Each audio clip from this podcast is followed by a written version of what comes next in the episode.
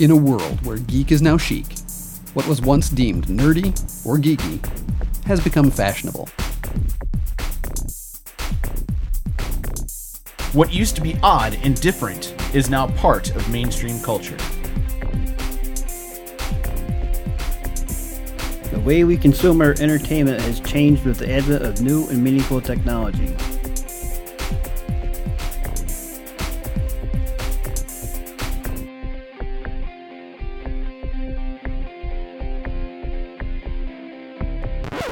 Comic books are no longer stories just for kids. They've become all age entertainment, with mature subject matter, rivaling the depth of the very best novelists. They've become a driving force behind a large portion of American entertainment. Costuming has gone from being a small but loyal subculture to a highly visible art form thanks to science fiction and comic book conventions that celebrate cosplay and fandom. Thanks to Marvel, DC, Star Wars, Star Trek, and many others, the movie landscape has changed forever. Through Doctor Who, Game of Thrones, The Walking Dead, and more, once genre shows are now mainstream rating giants. We are a podcast that looks at the comic book culture. We are a podcast that talks about the cosplay community. We are a podcast that can't help but dissect the movies and shows we watch. We are We are We are the Galaxy Cast.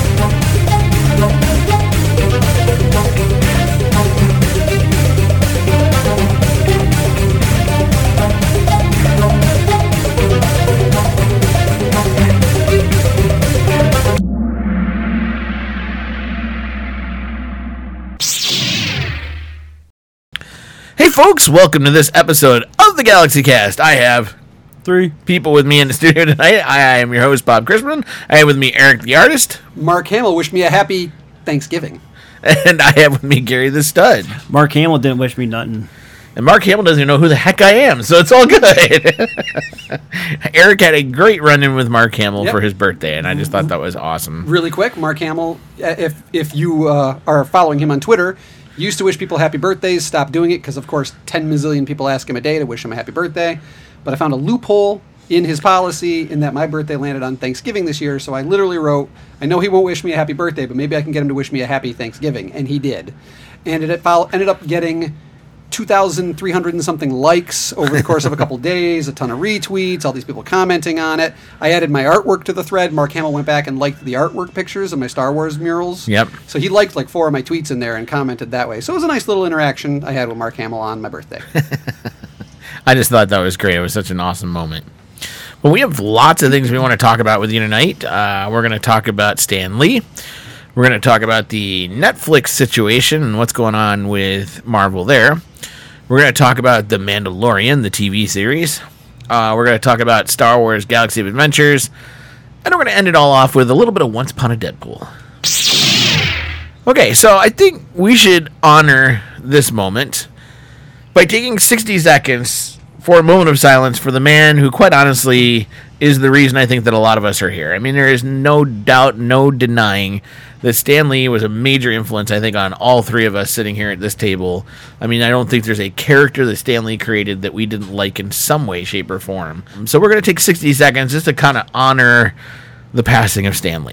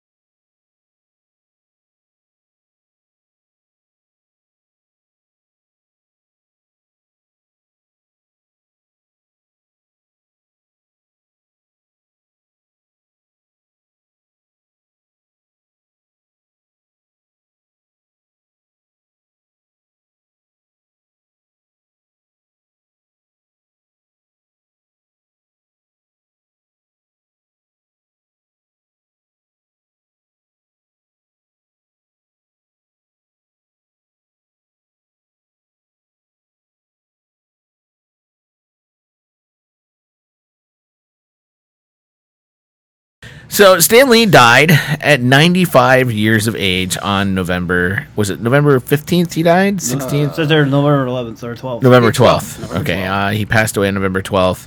I, I got to be honest. My wife and I were driving. Where were we coming from? I don't even remember. I think we were coming back from my daughter's senior recital, and I just happened to be perusing Facebook for a second, and it, it I, I went I pa- scrolled past it and I read it and I had to read it again because I thought, well, you know, because we see hoaxes like that online all the time, and I, I, I thought maybe it was a joke Or a clickbait title. Right, and then I realized, well, wait a minute. CNBC's reporting this. Fox News is reporting this.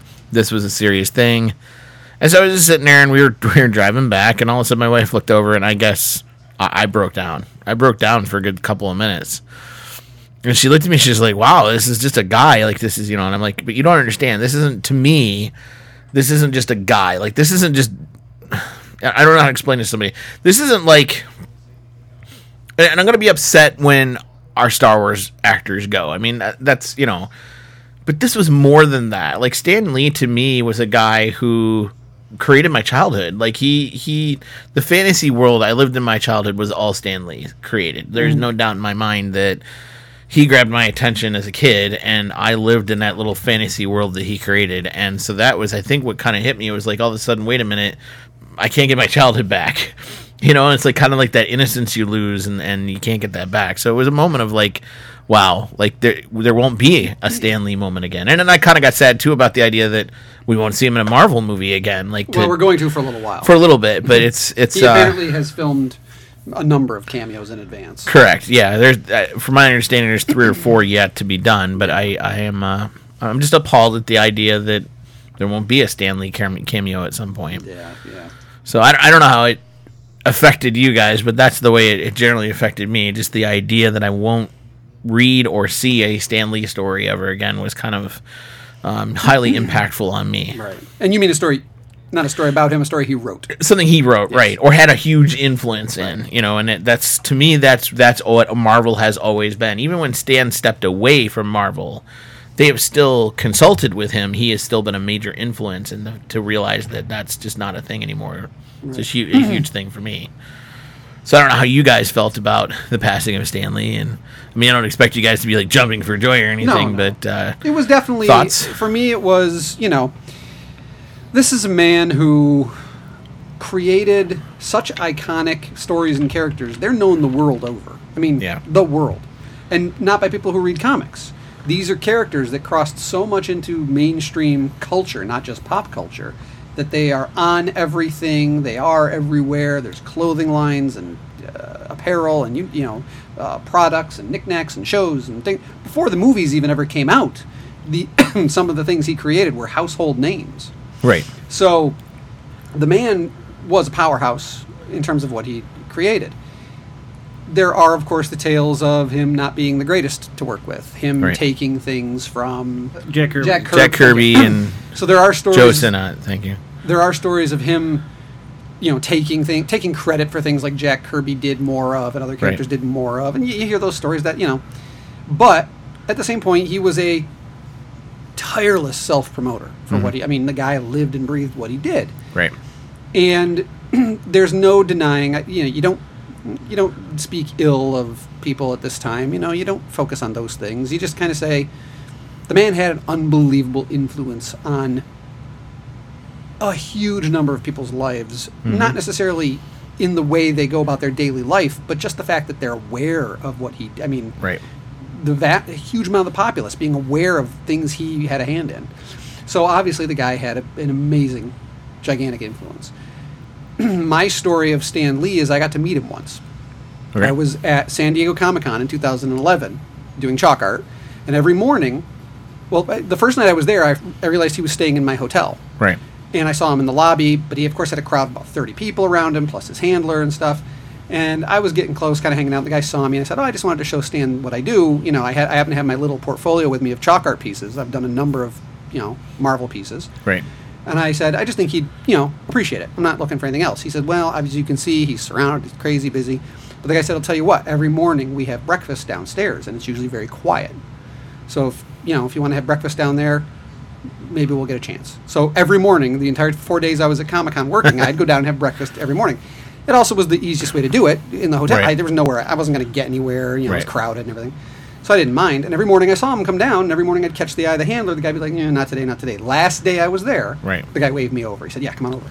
So it was just him and his handler having breakfast. And I sat with them for like 10, 15 minutes. Cool. And who, you know, people in their interactions with Stan Lee, I hear about him. It's like, yeah, I got to say hi to him, and it was like 20 seconds. And I, felt- Right. I was honored that I got to sit there, open my portfolio, show, and he immediately like stopped eating. He started looking much more closely at what I'd done. He was flipping the pages, and he looked up at me, and I remember, I'll never forget. He was like, "You've created your own art form here." Yeah. and in just moments he kind of summed up what i had, what i the trajectory of my career that i always planned i always said i could go to comic conventions and be one of 800 people in artist alley Right. or i could go and be one of one doing the chalk art Right. And so i early on made that decision i'm going to do this unique path he almost immediately I'm, we're talking that took me a year or two to really kind of wrap my brain around and realize what i was doing in seconds he saw that he's like you're taking your- this unique trajectory and doing all this stuff so the guy thought business. The guy instantly looked at the angles. I mean, he was, and this was, uh, it would have been like five years ago. He was about ninety, you Right. know. So he he was on at ninety in terms of seeing exactly what the angle were on things, and that impressed me, and will always impress me that he was that aware of of stuff. So I talked to him. He liked the work. He thought it was cool. I unfortunately I was asked a couple times to maybe do a piece at the Stan Lee Comikaze Con, but it never worked out. Right. I did do the tribute piece at ACBC. He couldn't attend because he was sick. Sick. Yep. So I never got to bump into him again. But I'm just happy I have that moment with him. And the guy was cool. Apart from the ups and downs, whatever his life had, we all have constant ones. And when you're as big as he was and working in the business he did, I'm sure he upset a lot of people. Sure. Sometimes I'm sure they were valid reasons to be upset with him. But the guy was an icon. Right. There's not a lot of people you can call icons, and he was. So he'll be missed. Gary, thoughts on Death of Stan Lee? I mean, did you have anything you wanted to add? I don't have no cool story like Eric got. I don't either, so it's okay. I, I don't. Ha- I don't. Didn't have the emotions that you had about it. So if you didn't have his emotions or my story, you've got cold hard logic on your side. Pretty much. I mean, I, I, I'm, hate to say it this way, but I most of my life I've been around death. I mean, I've had a lot of aunts and uncles pass Mm-hmm. away and all that, so it's it's a normal thing to me, I guess. yeah, I get it. You know, so it's, it's I don't know what else to say. I, I don't want to disrespect the guy. No, I'm get what you're saying, and, and I don't think I was sad about like his passing, and that was the really weird thing I was trying to explain to even my kids. Like, I wasn't sad at his passing. He's 95. He- what could the guy complain about? I mean, he lived till 95. We only, eh, you know, we could only dream of living till 95. I would love to live to 95. I guess what I was kind of emotional about was the sudden realization that my childhood took a hit. You know what I mean? Like, eh, it's my childhood. It's it's to me when I was getting bullied in school and made fun of for my weight, and people were making fun of me, calling me Larson and everything else because of Gary Larson, and they always compared me to the fat characters on there, and so like I started hating art and comic strips and all that because I was being made fun of for that stuff. But then I knew when I read a Marvel comic, nobody was ever going to compare me to those characters and make fun of me for that. So that was like the one thing that always kind of like I, I could look to that as the escape versus everything else in the world. And I, I'm kind of sad I never got to meet Stan. It was the one person I'd always kind of had on my bucket list that I, you know, John Williams is another one I have on my bucket list that I'd love to meet. Um, and I was so hoping he'd be at ACBC so I could meet him. And I never even had a shot to get an autograph. So I was just so thankful that, you know, his, his I think it was his daughter was there running the table, that I got to meet her. Yeah, the, whoever, whoever's at the museum por- portion of that Pretty sure it was his Uh, daughter. said that write your name down and pay for the autograph that you would have paid for here, but it was a lot cheaper that way too. Right. and we'll make sure that you get an autograph of whatever you want an autograph. And they had like a There were Thir- options, 30 or 40 yeah, different comic things. books and stuff that you could get autographed. Did you do or, it? yeah, I got one too. Okay. Yeah, and it Well, was just I- kind of that's like where you got that's your where I got that comic book. Yeah, my Captain America one, and it was just kind of like, um, and she was really cool about it. And that's where I met Mewes too, who was goofing Yeah. around about buying things from the from the the Stan Lee Museum, which I'll still Right. never forget. Explain who? Uh, Jason Mewes, Yeah, from- of, just for our of listeners. Jay and Silent Bob. so it's so, that's so uh, you do Jay. have you do have a good story you could tell. I do, I do. I, I, It, it's while we were at ACBC and I wanted to meet Stan Lee and I couldn't, Jason Mewes, Mewes came over and started talking to the lady from the Stan Lee Museum.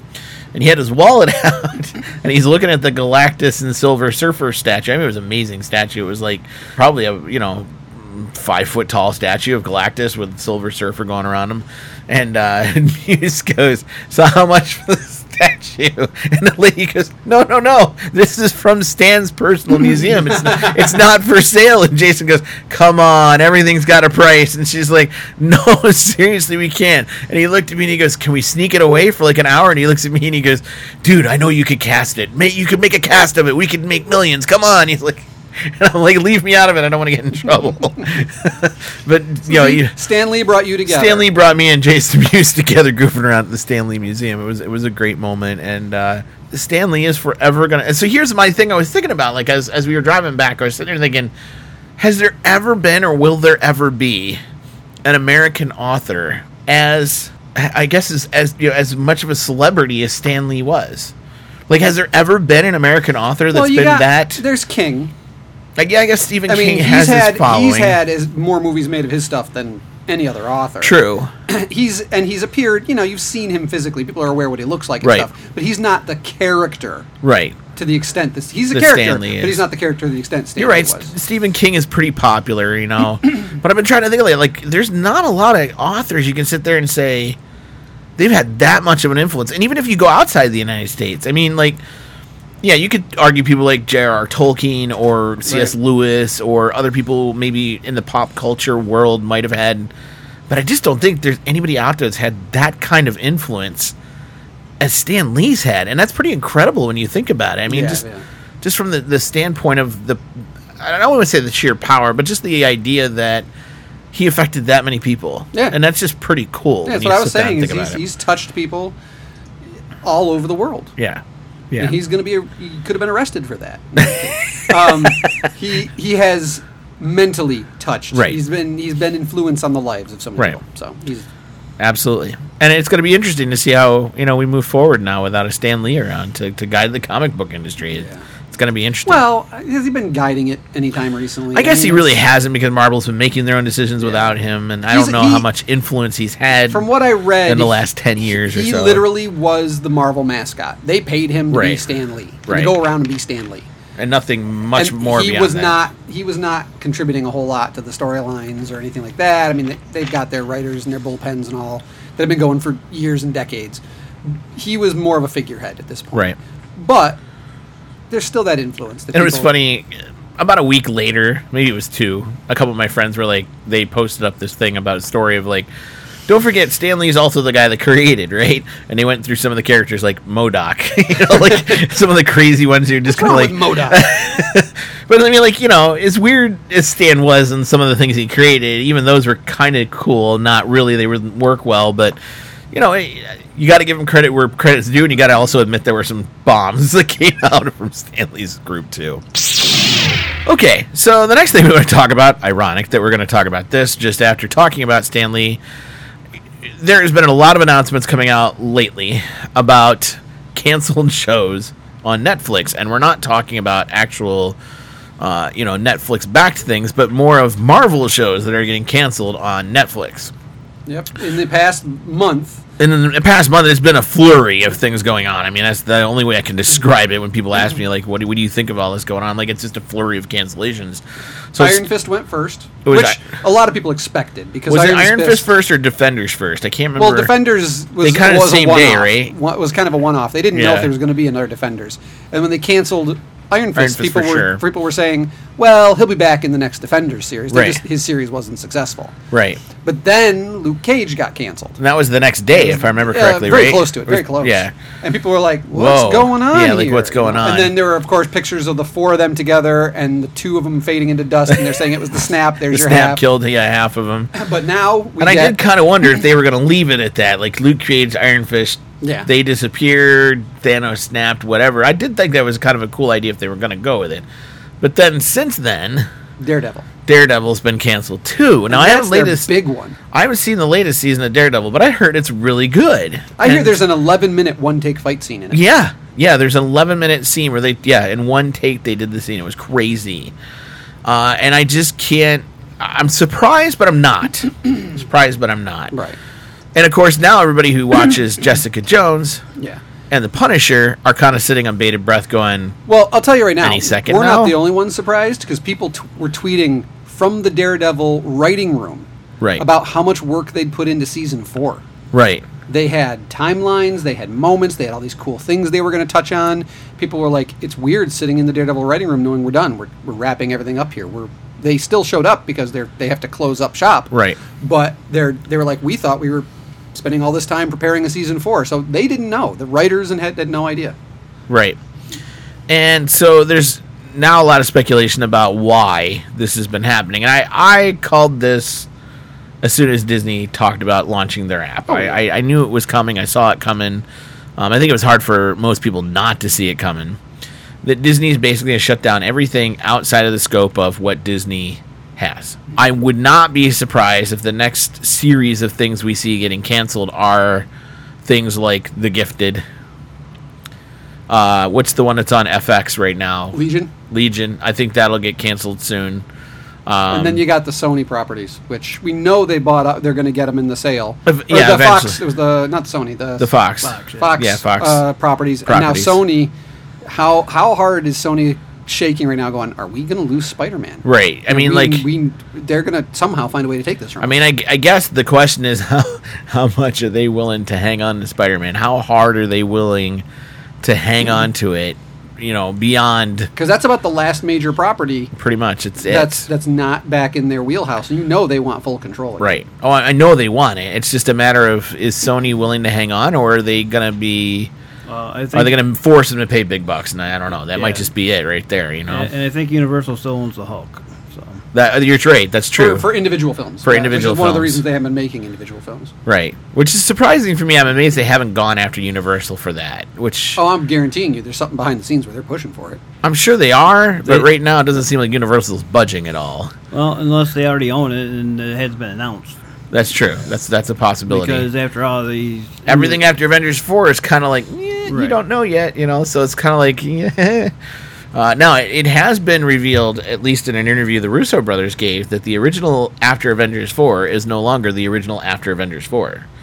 They did say that after the sale, they went back to the writing room and rehashed the timeline. So I guarantee that there's been a discussion about like what does that mean. But I- Fantastic Four, X Men. Right. So I'm I'm sure that that's all you know being included in this. But I guess the big question is like, does Disney now take Daredevil from the Netflix series and just put it on their app, or do they start over? Yeah, and that's my wondering is these people have put a lot into these characters on uh, Netflix, and some of these shows have been really good. Like I kind of picture Charlie Cox as as Daredevil. It's hard not He's- to now. he did a really good job as the character. Right. but you know, has maybe you don't know behind the scenes. Maybe maybe the Disney higher ups and people in Marvel are like, "And we've never liked this version. We want Right. to change it up. We want it more. We want it this way." So who knows? Uh, it could go either way. I, I would like to see these people continue in the roles, but we all know that Marvel can survive a recast. So according to this article on Collider, the only thing that's been confirmed on the Disney app is a limited series starring Tom Hiddleston as Loki. So we might which which is awesome. which I would love to Um, see a yeah. Loki series. Don't get me wrong. And there's also the rumor of Falcon and Winter Soldier having a series. I wouldn't be surprised A buddy- to see a buddy series, the two buddy them. series. It wouldn't surprise me to see that. A Scarlet Witch series would be cool. Yep. I could totally see a Scarlet Witch and Vision series would be a cool thing. Well, because weren't they a uh, comic book for a while, They were- right? oh, they've been a couple for a long time, but but now that Vision's dead and does he come back? Well, you know, and that yeah, and there's there's a lot of questions there about how that works.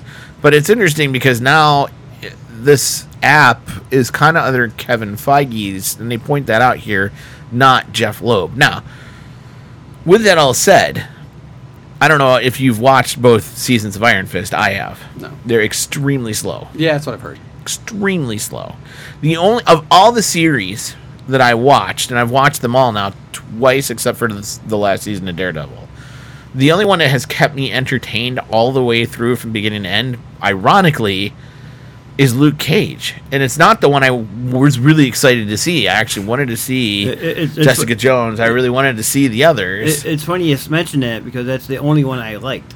yeah, it, it really is the only one that and I watched it all from the first season right to the end. Right. And it, it just is the only thing to me that had any substance to Right. it at all.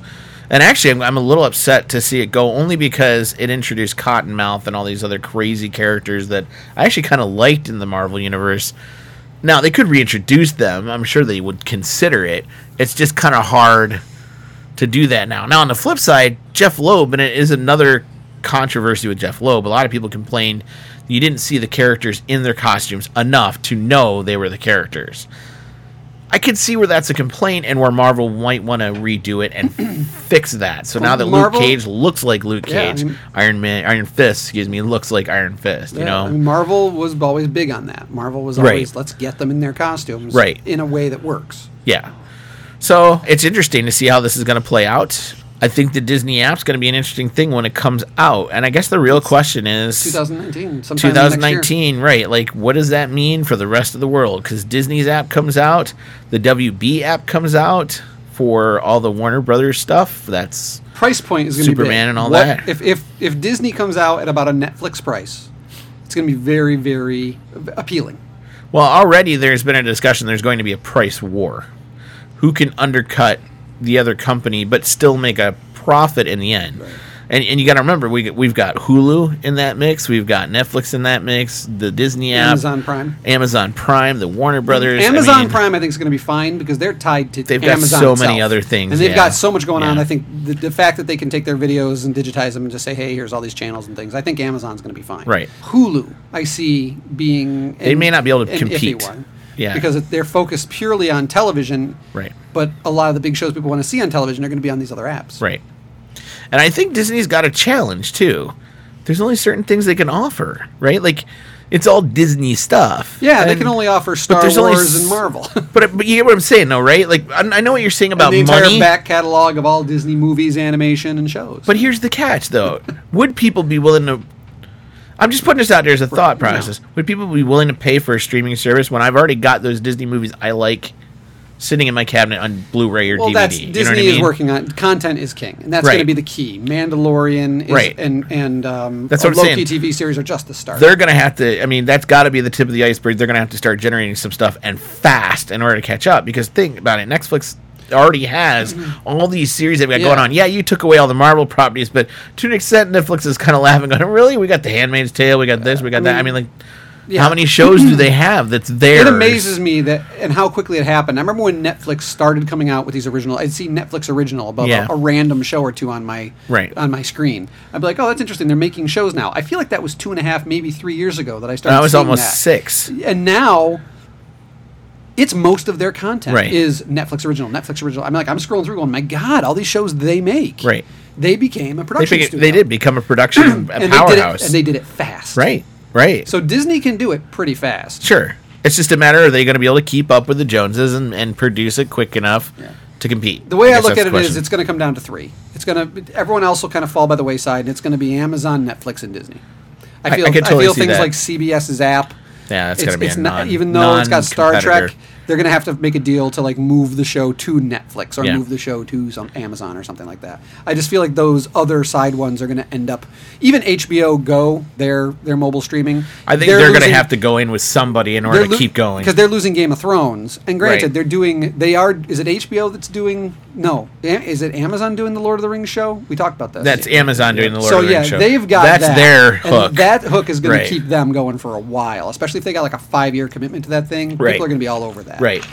D- uh, HBO, I, I'm trying. To, they had one big thing in the pipeline coming up because they're losing Game of Thrones after this next season. They are. and they don't have anything else that you're just like, oh my god, must see type thing. So I, I thought they named something else, but I can't remember what it was. But what I got excited about, and I showed you guys just before the show started, Yeah. uh, Netflix is doing a live action Cowboy Bebop television series. Anime geeks all over the world are super excited about that, And- or and terrified. And when you look at other things too, like Titans on the WB app, right? Like, I don't know if that's going to be able to compete with all this. I mean, it's starting to get to be a point where this is all noise, right? Like, it is getting to a point where comic book TV shows are noise. There's a lot of it, and it, and I hate to say it, I myself am having to start making the decision about, hey, I'm not going to watch this show a anymore because I just can't. There's, There's, tons I haven't seen. I have, there's a majority of the comic book shows. This is me, Right. Collected comic books, Right, years, same here, yeah. Works at Yep. comic conventions, wants to draw comic books, Right. I don't watch most of these shows simply because of time. Right, and I, I'm having the same issue. I actually dropped Supergirl this year, and I never thought I would stop. I just couldn't. It was just like there's too much to watch. They they, they changed the day and time on it, and I can't get it on my DVR now. Oh, really? Well, I, it's it's not even that for me. It's just the I had to make a decision. You know what I mean? well- I can't keep filling my DVR with all this crazy stuff, and at some point I had to make a decision. Well, the, the problem is they, they, they changed all the, sh- the times for the shows that I was getting. Right. Uh, Legends of Tomorrow. They did. And the DVR doesn't pick it up. My DVR won't pick it up. No. no, The change, it won't. yeah, you have to find it again and re like Reselect rehook it, and yeah, re-series yeah. it and delete your old one. Yep. And and I'm I'm a little woeful to catch to to hook up with Batwoman, not because I'm not interested, I am, but it's just kind of like I can't put another show on. You know, what I mean, like it's something else is gonna have to come off, and I just. You know, and, and I am getting to that point where I'm going to have to start making some tough decisions, and I don't want to make some of them. Like I like Legends of Tomorrow, but it may have to Right. go soon. Um, love the Flash. I don't think I'll ever stop watching the Flash, but it's just like I got to start making tough decisions. Now, the one good thing is Gotham's about to end. I didn't know that's crazy because I love Gotham, but I'm kind of glad it's about to come to an end because I couldn't keep up with it and everything else. It's just crazy. Okay, so that brings us to our next topic when it comes to the Disney Plus app, and that is the huge announcements that have been made recently about the TV show The Mandalorian. Matter of fact, there was one we discovered tonight. We're like, oh, huh, we didn't know that. So we'll start off with the some of the lead cast, which has actually been revealed to us now uh, as people that are in The Mandalorian. First off, we'll start off with The Mandalorian. By the way, if you didn't know, Pedro Pascal is playing The Mandalorian. And people all over the world are going, who? Who? Uh, well, I have to admit, like I was like, who? I didn't even go look it up at the time because I didn't have time to go look it up online. Uh, that is the guy who uh, was faced the mountain in Game of Thrones. So as soon as Gary said that, I knew exactly what we were talking the, about. The Red Viper. The Red Viper. He was, Uh, he was whiskey and the Kingsman, the Golden Circle. Yeah. Yeah, so that was the which cowboy amazed- guy. Which amazed me. whip. I did not recognize. whip. Yeah. Oh, yeah, The guy he- with the laser whip. Amazing. Right. He, he did an exceptional job in the Great Wall too. oh, in the I- Great Wall. I have to see that. It was it was it was different, but it was good. I liked it. I also heard he did a pretty good job in, in Graceland. That I think the role one he'll, down. he'll most be known for is Goth Guy in Earth versus the Spider, the television movie from 2001. Defining career role. Thank you. you you know Netflix or uh, you know the MST3K is just waiting for the opportunity for that to go into B film, film mode, and they're gonna go after that like hard. Now, what what, what I want to do, I want to get a movie poster of that. And have him sign when, it. when I see him, have him Have them sign. sign it. That actually would be kind of fun to do. I loved you in this. I loved you in the Mandalorian. Could you sign this poster about Earth Spider? No, no, no, no, no. I love I'm Earth in line- versus the Spider. I'm in line with that. I loved you in this movie. So I think he's kind of an interesting choice for the Mandalorian. I mean, he he. Um, it, it'll be interesting to see the role that this takes on. You know, I, I think he's a good enough actor to pull off a TV series for sure. Um, it'll be interesting to see how this plays out for him. The other one that they've picked is Gina Carano to play somebody we don't know who in the show. Uh, now I gotta admit the the picture at IMDb was kind of like she, she's a nice looking young lady, and then you're like, well, wait a minute, that's the chick that fought Colossus in Deadpool, and it's like, whoa, she played Angel Dust in Deadpool, and that, uh, I just I can't get over that. She just those two pictures look so worlds apart for me. Um, but she's uh, Gary. You said she's an ex MMA fighter, right? Yep. And she was also in the Fast and Furious movies. She was in the Fast and Furious movies, so it's, it'll be interesting to see what role she plays in this movie. Whether she's a good guy or bad guy, we don't even know that. Um, so she's she's definitely in it. And then the, the latest one, which kind of took us by surprise as we were looking through, apparently Disney's announced that Nick Nolte is joining the cast Yep. of The Mandalorian. And they want him to look just like his mugshot. Crazy white hair and everything. Hey, Oh, I kind of like the idea of Nick Nolte because wouldn't he play a, a really good like crazy out of control pirate? like seriously, wouldn't he? that'd be awesome. You know, the, the mugshot, you know, and the Mandalorian's going after the bounty on him. That'd be awesome. Well, that's what I'm saying. Like he could be the pirate the Mandalorian's going after, right, Well, or whatever. You know, you know that when the, the Ang Lee Hulk came out, that was why he looked the way he did in Ang Lee's Hulk. They actually said we we want you to look like that mugshot. on the mugshot. so he went with the white hair and he looked all disheveled and he you know was all like he looked. No, I didn't know. they uh, they purposely made him kind of like the mugshot. That was the way Oh. they, they did the character. that that's interesting. I mean, that's how far back that mugshot goes. To give Right. you an idea, Ang Lee's Hulk came out in what 2003 or something. Something like that, So, yeah. that was before that. It was like the late 90s or something. Yeah, uh, you know, it'll be interesting to see what role he plays in in the in the TV show. I keep wanting to say movie, but it's a TV show. Uh, it just looks very epic, and you know, it was interesting. We were reading another article tonight about the Russo brothers talking about the unique way they're shooting this TV show. Yeah, he did a set visit. They did a set visit. with The episode uh, Taika Waititi, Right. Uh, the guy who directed Thor um, Ragnarok. Ragnarok. is doing an episode, and apparently the technology they're using on this TV show is going to make it look spectacular. Yeah, and um, they they did talk about, and you've talked about it several times. The the Jungle Book I w- technology, I right? was and- and amazed when I saw what, what was actually digital in that movie. And I don't I'm know- like, I knew the animals were Right. and I knew the epic distant vistas had to be, but I was assuming that some of the more localized stuff was built, and then I'd see the set, and it was just pure blue screen Yep. with people carrying around this kid, no ground, no nothing. I'm like, "Oh, I could Yeah. not tell.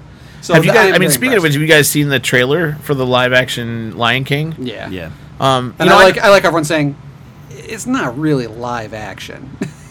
it's all CGI. and I, I'll get, I'll give you that. It's not. it's just another form of animation, but it's realistic animation. I was gonna say it, it's impressive. I Yeah, I find it it, is. impressive. I'm is. like that's pretty. I mean, it's definitely over the top. I was like, wow. I mean, it's it's it definitely takes things to a newer level for Disney.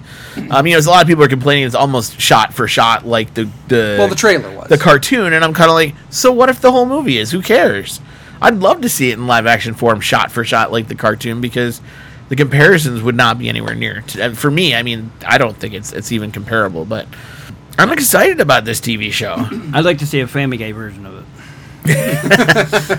You know, it wouldn't be hard for Seth Green to put that together. I'm sure. Um, what do you guys think? I mean, like having these three actors come on, does that like does that kind of bubble up your interest about this show a little bit? Actors, it's tough unless it's a huge name where I'm like, holy crow, they got that. Right. I'm like, okay, these are good. These are I like that these are not big name stars. I Right. kind of like that they're going. I mean, Nick Nolte is, but he may be playing a more side role or something. Right. We don't know. The- I like that the leads are people that can really lose themselves in the role, and you're not going to see them go, oh, that's so and so and that's so and so. You there's more of a chance of you falling into the fantasy because of that. Right. Uh, The the only problem I see is I don't think you're going to see Pedro Pascal in the armor too much. Okay, That's my only, my only concern on that. I get what you're saying. like Because- somebody else in the armor, and Pedro's the doing a lot of shots outside of the armor. No, I'm just saying uh, you're. It's you're- the, it'll be the Spider-Man effect where they'll find any and every reason that he's not going to wear a helmet. Oh, I get- or okay. not, you know, Spider-Man never had. Right. They took the mask off all the time in the freaking movies, the early Right. movies, and you're like, put the mask. You're Spider-Man. Wear the mask. They found a reason to show the face because that's what they're Right. paying for, and that's what he's worried about. Is like they won't. They'll find get what reasons you're to saying not now. have him be a Mando. So we're not going to hear a lot of uh, amped up voiceover kind of things. It'll be more of him taking his helmet off and talking to people kind of thing. well, right? you, that, you'll hear that, but the, you're, not going to see him in the armor all the time. yeah. Which, in my opinion, a Mando, Mando movie or TV show. I don't know, you know- should be. uh, and maybe this is, and uh, maybe this because I like Jon Favreau and the way he thinks out of the box. Uh, he did talk about the Iron Man movies, and one of the things they wanted to do is they wanted to see Tony Stark. And so, a lot of the things, if you think back to the Iron Man movies, is they show the heads up display, right? And you see Tony Stark because they were paying him for his face, not for him to be in an Iron Man suit. But he wanted to be in a suit, though. He he did, Is He did. Is, is Pedro Pascal want to be in the suit all the time? and maybe he does. We don't know, right? We don't know his motivation at this point. I don't know. And could they? I'm just saying, could they do that here? They could do the heads-up display because we know there's HUD displays inside Mando armor. Could we, for the first time, see that and use that as a way to show Pedro? I mean, I'm just saying, there's there is hope that maybe that's a possibility that they're thinking of doing that. Well, look at uh, Phasma. She had her helmet off a lot, too. You're right. I know. wait, wait, I what? know. Phasma? Phasma never took her helmet off. did. Oh, yes, she I did. never saw the character without the helmet on in the movies. no, she she did several When? times actually. When? I'll, I'll show uh, you. I'll show you on YouTube later. She several times she took it off on the ship when she first came up to question him after they got back. She never took it off. Yes, she did. She actually took the helmet off to talk to him first. No. I'm betting you're wrong on this. I think you guys are picturing something because I made a point of going, I have never seen Gwendoline Christie in a Star Wars movie. I've only seen Phasma. I've been aware of this. Okay. Well, we'll take a look at it later. And, and I really want to see it. it. I don't think she does. Okay. All right. I think the only thing we've We'll ever bring seen that of her- back to the next honest to God, I think the only thing we've ever seen of Gwendoline Christie is her eye from the broken mask in the last movie. okay. I'm pretty sure she takes the helmet off.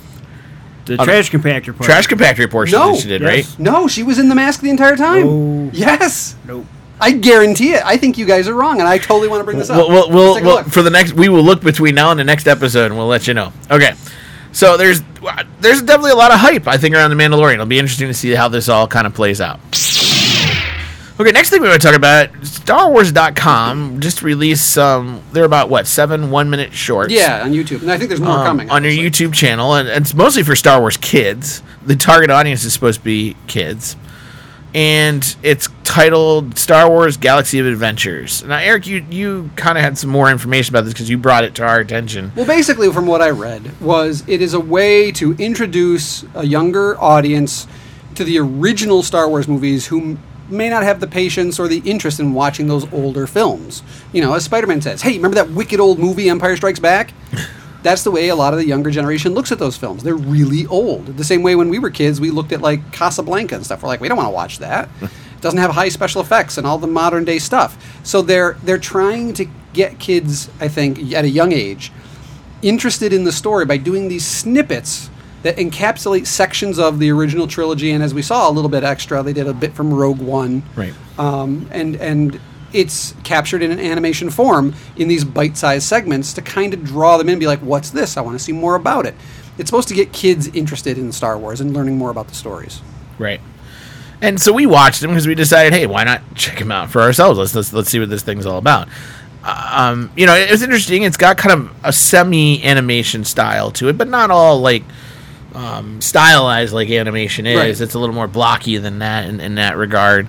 Uh, it was interesting. I thought, you know, I mean, each one minute episode was, you know, had its moments and its pluses. I mean, we we laughed at quite a few things, like R 2 screeching halt and acting like they didn't see Darth Vader and hope he doesn't see them. And I thought that was the best part uh, of the whole I thought thing. that was the best one of all of they the just ones come to a stop. watched. He walks by and they just turn around and go away. Yeah, like, you know, uh, I thought the Chewbacca one was actually kind of funny too. Yeah, the one with him and Han was really good. Yeah, and, and um, I guess my only concern is like if they're trying to tell the Star Wars story through these to younger, a younger generation.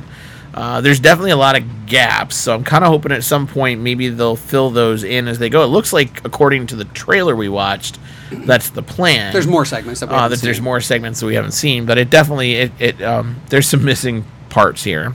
Overall, though, I kind of enjoyed them. Gary, what do you think of the, the adventures that we watched here, the Galaxy of Adventures? Well, what I saw, but I enjoyed what I saw. So. Yeah. Do you think this will work though? Will this really draw in a new generation of Star Wars fans? I could see certain scenes making kids go to their, you know, they could ask their parents, "What's that?" Hey, what is that thing? You know, or their dad could show them and say, "Oh, you want to see Star Wars? Yeah, okay. I can see it as long as it Yeah. generates some of those conversations. Those parents might be able to get those kids to sit down and watch those movies. I just don't know if it's a be all and end all to convince kids to watch the movies. You know what I mean? I don't think it is. I think it's just another tool. I think it's still, and this is the weird thing. Star Wars, I think, is still going to be the folk song of the movie universe. It's going to get passed from generation to generation by the parents. Like I got into Star Wars, I passed it on to my kids. I know full well, even whether my oldest daughter ever will admit it or not, she will end up introducing Star Wars to her kids. My son will do it. My youngest will do it. And I think that's the way Star Wars is generally going to get passed from generation to gen- It's going to be parents to kids. And I think that's kind of interesting because folk music was like that for a long time and it didn't need to be a thing. It just happened. Mm-hmm. And I think Star Wars has already set itself up for that. And a lot of people thought Star Trek would, and it didn't. And I don't think Star Wars is going to fall short on that. I think Star Trek did, but I don't think Star Wars will. And so it'll be interesting to see if that really plays out for kids, like if this really helps them, or if I don't know, maybe it's just a small marketing ploy just to get the conversation going, like you said, Eric. Because it'll be interesting to see. Right, last thing we wanted to talk about. a trailer was released. When was that released, by the way? Do we know Uh, officially? Like a w- not that long ago. It was uh, Yeah, just a couple like weeks ago, week- right? It's about two weeks ago. For a movie called Once Upon a Deadpool. and Eric kind of got us to watch it because I was like, I didn't know what this stupid thing was. I kept seeing like announcements for it, and I didn't know what it meant. And apparently, they're going to re-release now. It's Deadpool two, right? Yeah, it's Deadpool two. in PG 13 format. Interesting. uh, it looks like they're going to keep it uh, almost like uh, Princess Bride. In, Well, in- They- the way they- they're going to tell the story. yeah, correct? obviously they're going to be losing some time due to either excessive growth, you know, violence, Right. blood, whatever, and they've got to add some stuff in to, to, to pad it back out full. So what they've done as a storytelling device is they're framing it like the movie Princess Bride, where Right. Fred Savage was in bed and Peter Falk was reading the story to him, and they'd cut back to it from time to time. Only this time, Deadpool has kidnapped Fred Savage because of him being in the Princess, Princess Bride, Bride. as an adult now, though, and has duct taped him to a bed and forcing him to do it. And it's very Deadpool. Oh yeah, it The whole is. the whole concept is very Deadpool. It is. I guess my only concern is is this Disney's attempt to And this is a good point. test market a PG-13 Deadpool so that if they do grab it from Fox that all of a sudden now they could dial back Deadpool permanently to a PG-13 decision. Right. And that concerns me a little because to me, Deadpool's R. I'm sorry, there's no way to do Deadpool without that R rating. He has to be over the top. Um, and if he's not, I just don't see it. I don't see it. My only concern is if this movie does well, Disney will draw it back and decide. Well, then here's here's the other way I look at it, and I've said this before. How do you get Deadpool, who is so clearly beyond the fourth wall in Yeah. knowing what actors play Marvel roles and Right. you know commenting on them? How do you eventually merge him, if Ryan Reynolds is still playing him, into a Marvel Cinematic Universe? Yeah, that's and my one. idea was always, if he's in a group movie, he's PG thirteen. yeah. if he's in his and he doesn't break the fourth wall. Right. He does his shtick of being crazy Deadpool and and comments and insults and you know all that stuff, but they dial back on the fourth wallness a bit and they Right. PG thirteen him. And then when he's in his own movie, it amps back up, and he can even do commentary on the other movie he was in. True, you know, and, yeah. and they could go that far so that the Deadpool movies stand alone. And I always think that's the way they have to address him: is they can't bring his fourth wallness into the other movies because it kind of ruins the Marvel Cinematic Universe. So maybe this is their way to test just to see if that part of him could work. And if so, this character can successfully be merged with the other characters in that way. And that's the way I think you have to kind of approach it. Gary, what do you think about Deadpool PG-13? Why? That's kind of where I'm at too. Deadpool 2 was so good. Why would you ruin it with a PG-13 rating? Is more where my head went to. I- I want to go see it as a matinee just to see what they do. I, I get that. There's a curiosity to it. I just don't know I, if my curiosity is that. You know what I mean? I, I get what you're saying, Eric. I get I, I just see it as a ploy to make more money. yeah, I agree with you. Isn't Yeah. everything a ploy to make money? Well, and Fox has got to do everything they can to make as much money as they can out off of it while they can, Yeah, because they at some point, um, it's it's a done deal. Okay, so those were our thoughts on all of those things: The Mandalorian, Deadpool, uh, Stan Lee's passing, the cancellation of cancellation Daredevil. Netflix series, and all of, all the, those things and more. We'd love to hear from you. So head on our website, galaxycast.com. Let us know what you think. Write to us at galaxycast at gmail. We'd love to get some email again, Hondo and Ned. And we'd love to hear from you as our audience. And we're going to take a moment and take a break, and we're going to watch Star Wars Resistance. And we'll be back with our thoughts on the latest episodes from Star Wars Resistance. We'll be right back after we navigate through this promotional tunnel.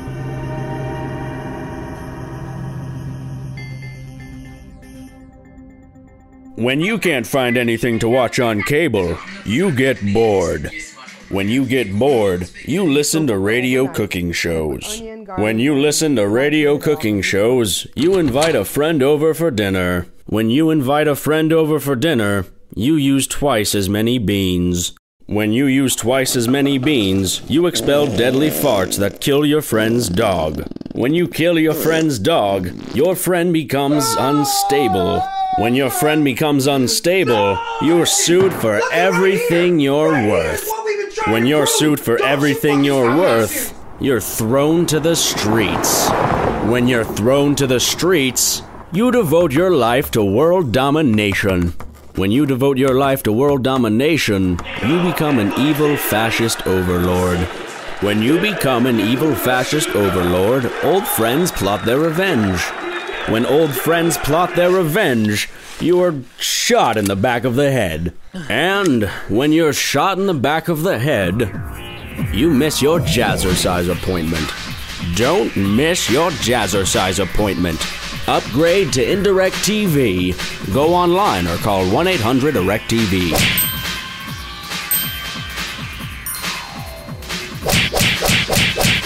At Lombank, we're with you every step of the way. We sell your dreams. We're not a soulless, monolithic institution. We are, but we use nostalgic imagery. It's walking into your dream home. You can't really afford it. We'll lend you the money anyway. It's kids graduating from college. With pointless degrees riddled with debt. It's happy picnics on the beach. There's sewage in the water. Family portraits with everyone dressed the same. You look like twats. Canoeing in the lake. By the power station. Catching fireflies in a jar. And watching them die. Cheering at high school football games. The kids are giving each other brain damage. These are the things our lives are made of. Interest rates only 33.4%.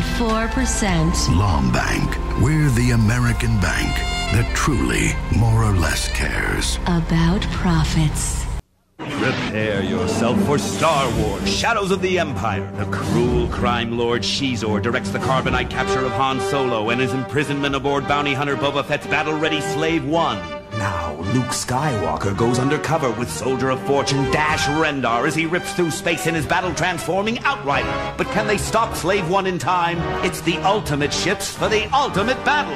Dare to enter the shadows, Star Wars Shadows of the Empire. Figures and vehicles each sold separately from Kenner.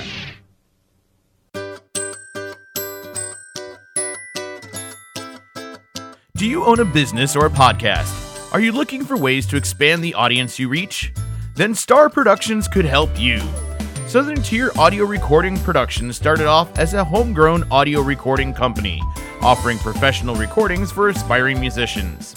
It is now a multifunctional business offering DJ services, recording, and advertising services to those who own businesses and podcasts. Email us at galaxycast at gmail.com with the subject advertising if you are interested. We look forward to creating a professional commercial for you that can be used in this podcast or even at your local radio station. Many have exclaimed that our services are out of this world.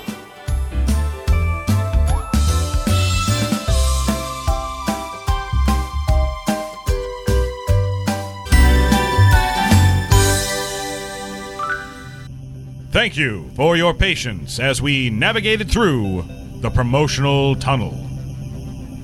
And now we return to the Galaxy Cast. Hey, folks, welcome back to this episode of the Galaxy Cast. I hope you had a good break with us. And we are now going to review to us, which is not to you, the latest episode of Star Wars Resistance titled Fuel for the Fire. Not to be um, confused with the Metallica song. Give Give me fuel, give me fire, give me that which I desire. Which, by the way, I, I was looking it up. It's interesting. The Disney app on DirecTV and a Disney app, and now IMDb, are all debating about the numbering system on these episodes. So this is actually episode three, according to IMDb. But when you look at Disney's store, it's episode four because they counted the first Well, it was episode. it was as four. two. It was four on the DVR. right. That's what I'm saying, and, and it's also that way on the Disney XD app. I looked it up Right, while we but were IMDb watching. says it's three. But Yeah, it's three. Because, because the first episode is broken into two. into two, correct? But But, it was the ones- recruit part one, the recruit part two. And then some people are counting that as one episode, and some aren't. And they, get on the same page, people. That's kind of where I'm at. Like, could we all agree on how we're going to number these these episodes so it's not, you know, I don't know, weird for us when we're trying to talk about these things? Well, for me, they could just number them with pillows. apparently, Gary fell asleep through this episode. I'm just is- being honest here. This now. is episode three Z's. three Z's. Yeah. so, so and, I've been falling asleep with all of them. It's not just this one. It's interesting. They actually ha- they summed up the entire show in one sentence. Kaz befriends a sky racer named Rucklin, who pressures him to take some rare and dangerous hyperfuel hidden in Yeager's office. You now know the entire. there you go. That's episode. the entire episode. That's Okay. pretty much it. Yeah, and that's what we're, we're done. And I am still stumped at the lack of a storyline in this episode. I mean, we were sitting there watching it. uh, It was about halfway through, right, where I looked at you guys and said, You do realize all we're doing again is fighting about Fuel. fuel. It's another episode about Another fuel. episode about fuel. Which, as you recall, if you watched our I do, Rebels, remember, I do remember that. So you you were awake for that I- part, I right? was, yeah. Yeah. or if you've watched our Or- or Rebels I woke up for that reviews, we were amazed at how many episodes of Rebels happen Were to revolve fuel. around getting fuel.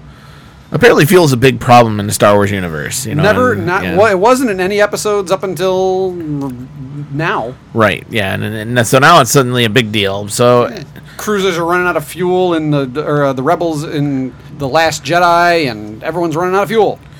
And it's ironic because I, I really can't sum up the episode more than that one sentence did. Right. Because that pretty much did it. And and I don't even know what else to say about was- the episode the that whole regard. episode was was meant to be a character development episode. We were supposed to see Kaz go from being cocky to maybe realizing that he's got certain good things. He he thinks it's all bad, and that maybe it's not, and that maybe things that seem more appealing, like this group of teenagers who party more and have fun, are not true friends, and you know who are his true friends, and they did all that kind of stuff as subtext to the episode. He was supposed to grow in this episode. I will say this: I think the show is more about Yeager than it was about Kaz. Because we finally Oh, had yeah, the we revelation about Yeager having been in the Battle of Jakku, that he had a family. We don't know what happened to the family. we don't know how right gone. we assume they're gone so there's to me this was more about yeager than it was about kaz Right.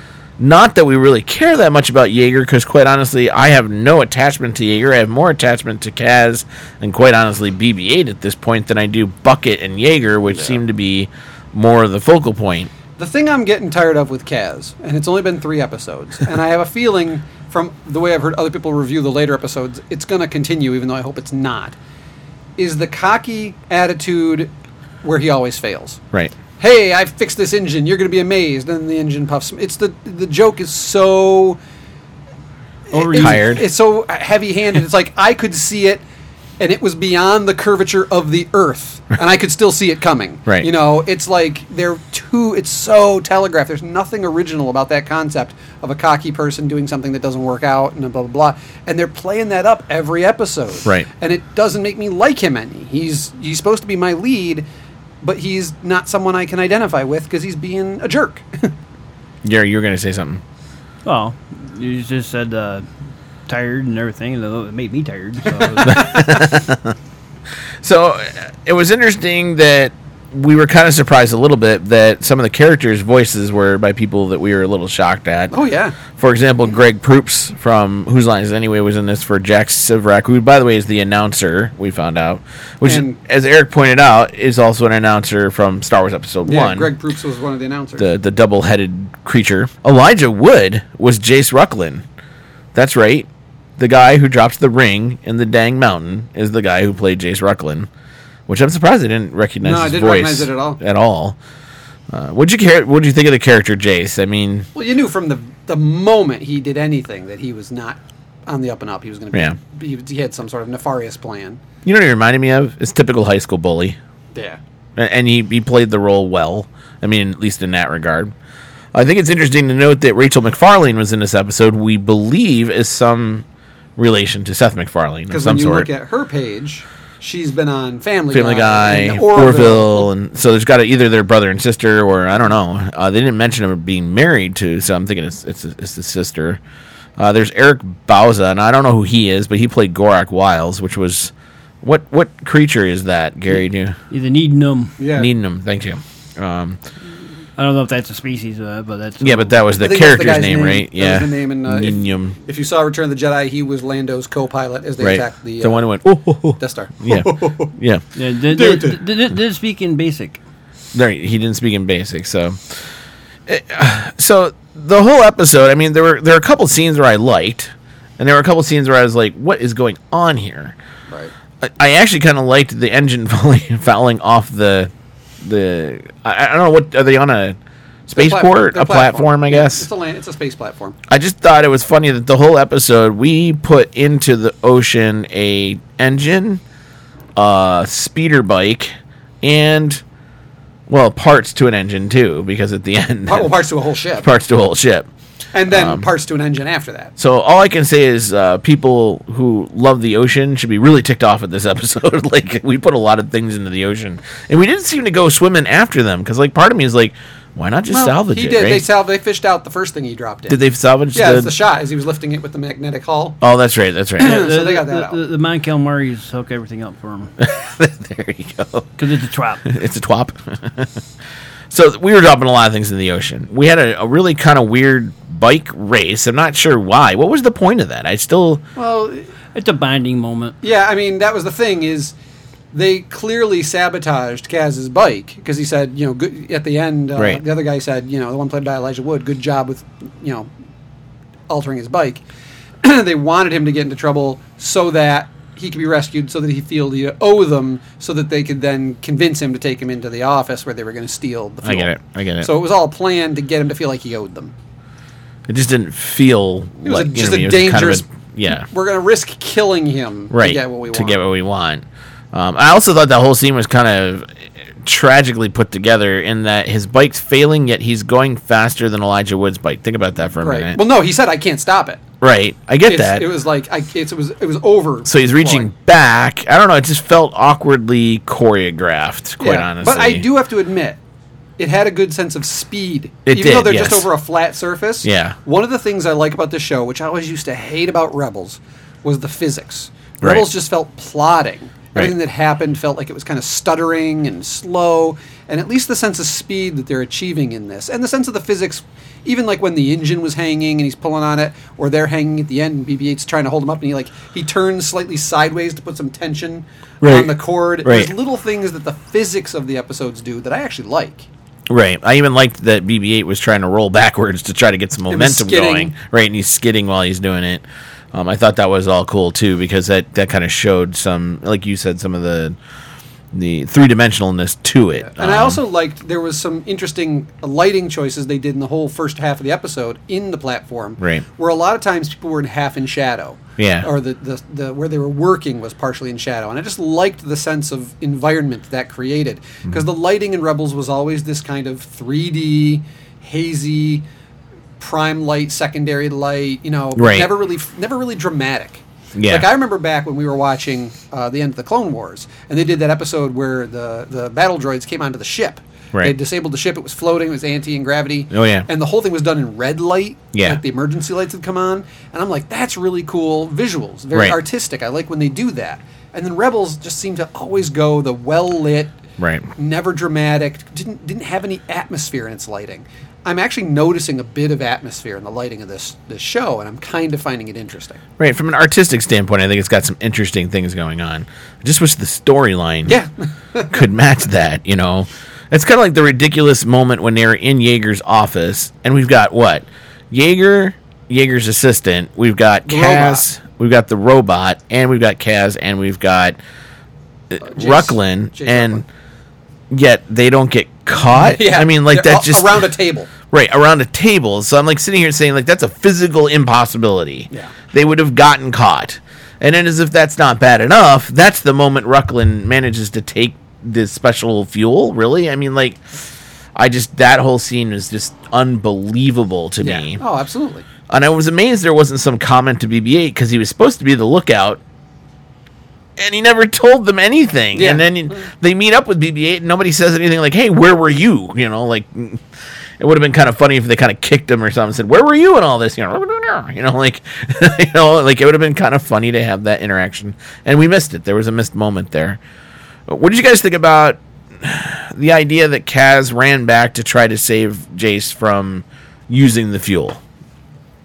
There seemed to be a lot of blocking in that. Well, yeah, it was a clear attempt to show that the redeeming value of him as a character. Right. That he realizes what happened, he realizes he was used, but he's going to go and save the guy. And they even put that moment in where Yeager sees him in a hallway, and he makes that decision Right. to be like, "Okay, I know you're going to get mad at me, but I got to go do the right thing. I got to go save this guy." Right. And so a little, again, very heavy-handed, but pretty clear that they're trying to make him, yeah, he's a screw up and yeah, he's egotistical, but he's got good intentions, is what they're trying to set him up as. But then everywhere he went, like you said, there's people in front of him. He ran into like 90 people in the hallway, and Droids. other hallways being Yeah. worked on. It's like, really? It's like the biggest or the busiest platform I've ever seen in my life, to be honest. I was like, hmm.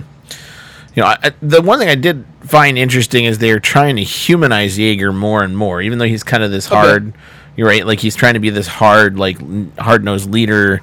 Yet at the same time, we're kind of getting this impression that like there's something he knows that we don't. Well, he clearly has a history with the rebellion. Sure. And the other thing, interesting thing is we never actually did see Yeager's Chip. ship ship, yeah. that he supposedly won on, and I'm wondering if that might be the season one finale. We finally see Yeager in a ship flying it. Maybe. I'm just wondering if that's like the thing. I mean, they said decide. he not only did he win the race, he won it by a large he, margin. he like whooped everybody's rear end, you know. so So, it'd be kind of interesting to see if maybe that's the way they do it. He's like, and here's the reason why he would know Poe. He's a Poe level pilot. Right. So, and then you pointed out, Eric, that for the first time in the whole series, we finally see the guy in the tower. Briefly. Briefly. Just very, ever so briefly. And I thought it was interesting, you know, some foreshadowing here because Yeager says we don't want to draw attention to, to ourselves at this point in time. And so there was a little bit of foreshadowing there, which was kind of interesting.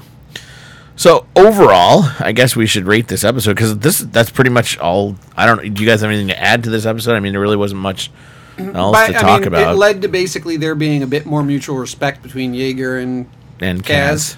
because at the end, Yeager lets him go and cleans parts outside on the on the ledge where he can watch the races. Right. He realizes, oh hey, I'm. and then Kaz lets all the parts go into And, the yeah, ocean. and then but- once again they roll into the ocean. it really was a weird mix of, hey, let's do all this character development that's kind of vague, and we'll put one person you've just met at risk, and that guy's gonna be a jerk and steal some. Fe- it's like it was very not focused. Yeah, yeah, I'll give you that. And and I, like I agree with you about the lighting thing. You know, and at the end, I thought it was interesting that there was that like double like, hey, you get to go out and clean, but oh by the way, the race is going on, so you get to watch that. So there's that kind of like double meaning to that. But I agree with you, Eric. It just felt weird. Like it was kind of like mishmashed together. Like maybe there were four writers and two went in a room and wrote one part of it, and two went in a room and wrote another part of it, and they came back together and went, "Oh shoot, how do we get that middle section back together?" And it just didn't click somewhere along the way. I, I, I don't know. I, Well, very clearly they Felt got dir- disjointed. They felt the directive that hey, we're three episodes in, Kaz needs a teachable moment. right. But I'm not sure that they got that out of this, and that's the weird thing about Not it. well enough. All right, so I guess we'll rate this episode a zeros that don't bother, or tens being a must see. Anybody want to go first? I'll go first. Go ahead, Gary. Uh, zero. okay. Then why would you give this one a zero? Because uh, as an episode to keep me awake, you know that it didn't do it. Yeah, you were pretty much asleep the entire episode. Yep. There was nothing in this that got you at all, huh? No. Didn't even hook you from the beginning. Nope. Wow. Uh, I guess I'll go next. I would actually rate this particular episode probably a four or five. Like I'd say four. Storyline was just so lacking for me.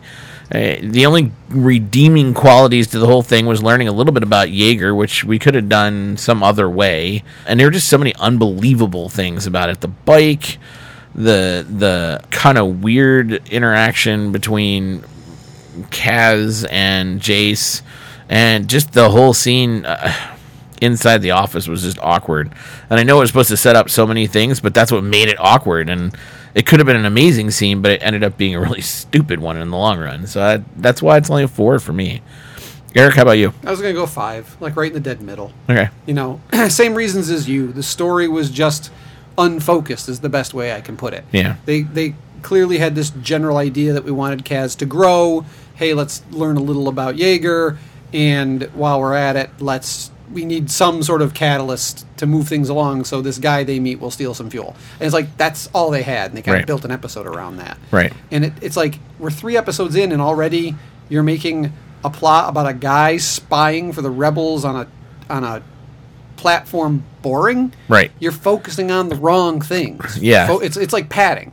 They always used to call uh, filler episodes in anime. There's things called filler episodes where the Right. anime will actually get ahead of where the writer is writing the manga it's based on. Okay. So they can't do the, the proper story anymore, so they start making filler episodes. Mm-hmm. Naruto was famous for this. It did like dozens and dozens and dozens of filler episodes where it had nothing to do with the main story. Almost opposite of Game of Thrones. Yeah. and it's like, holy crap, man, get to the main story. And I feel like that's what this show needs to do is they could learn from things like, you know, Game of Thrones and stuff like that. Right. Focus on the main story. Stop doing these little side things and thinking Right. we're going to love it and that the character's going to be growing or but there it needs to tell a focused story, and it's kind of all over the place. And we're only three or four episodes in, depending Right, on who depending you on who you are. So for the for the visuals, I liked. For some of the physics they're setting up, I liked the sense of speed and the races could be cool.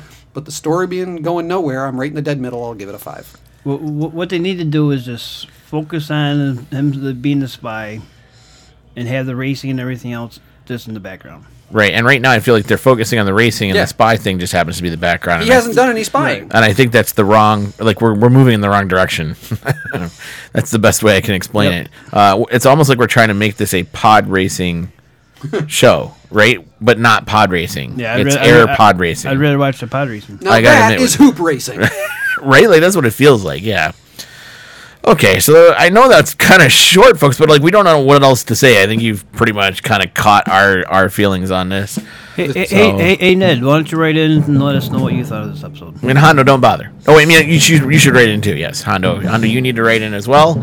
So those are our thoughts on this episode of Star Wars Resistance. I, that that's pretty much it. That's all we got. We'd love to hear from you. If you disagree with us, especially, we'd love to hear from you.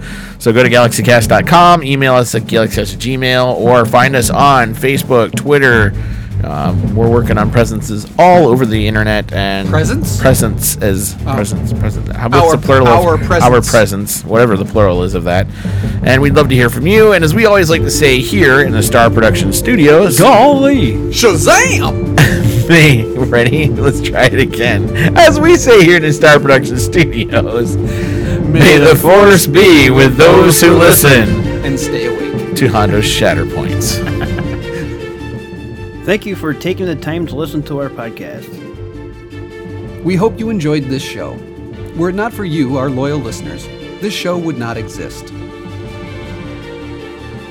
We appreciate your time and want to hear from all of you, since our podcast is by fans and for fans. Head on over to our website at galaxycast.com to find out more about our show. Write to the show by sending an email to galaxycast at gmail.com. If you have something positive to say, use the subject line. We like and use a show. If you have a complaint, make your subject line.